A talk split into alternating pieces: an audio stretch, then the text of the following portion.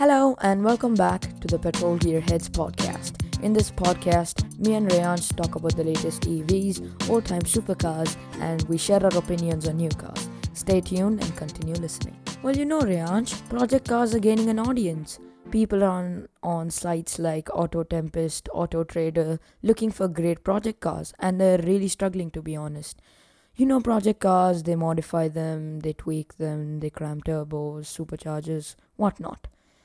And listeners, talking to you guys now, me and Reyansh have given this a thought the struggling issue. And we've come up with an idea. We've come up with five of the best tuning cars that are available on the market right now. These cars excel in the prospects of reliability, space in the bonnet, and engine tunability capacity. Well, I do agree with you, Pranav. And uh, starting off in this list, we have the Subaru BRZ or the Toyota GT86. It's rear-wheel drive, and you get a six-speed manual, which is great.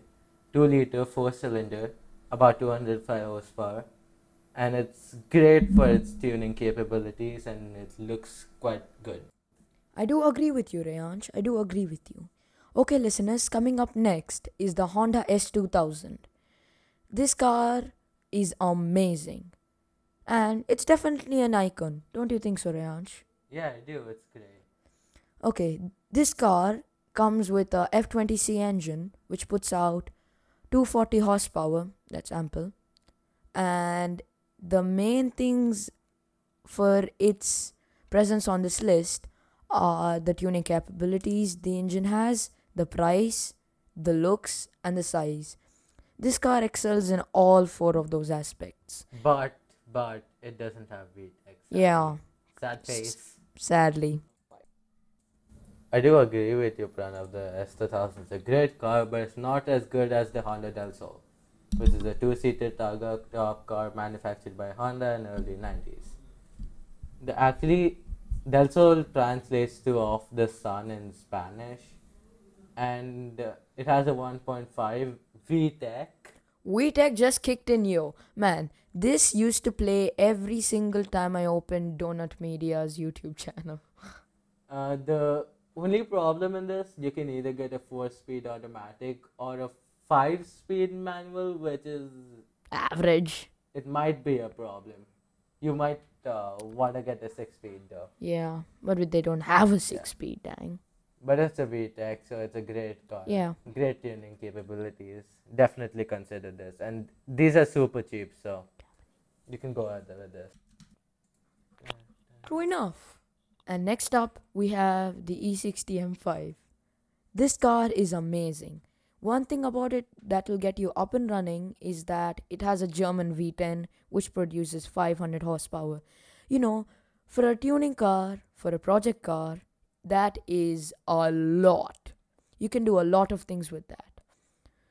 The E E60 M5 has a 5 liter engine, as I just told you, 620 newton meters of torque. All these specs coupled together make a great car. This car is definitely an option. Go for it.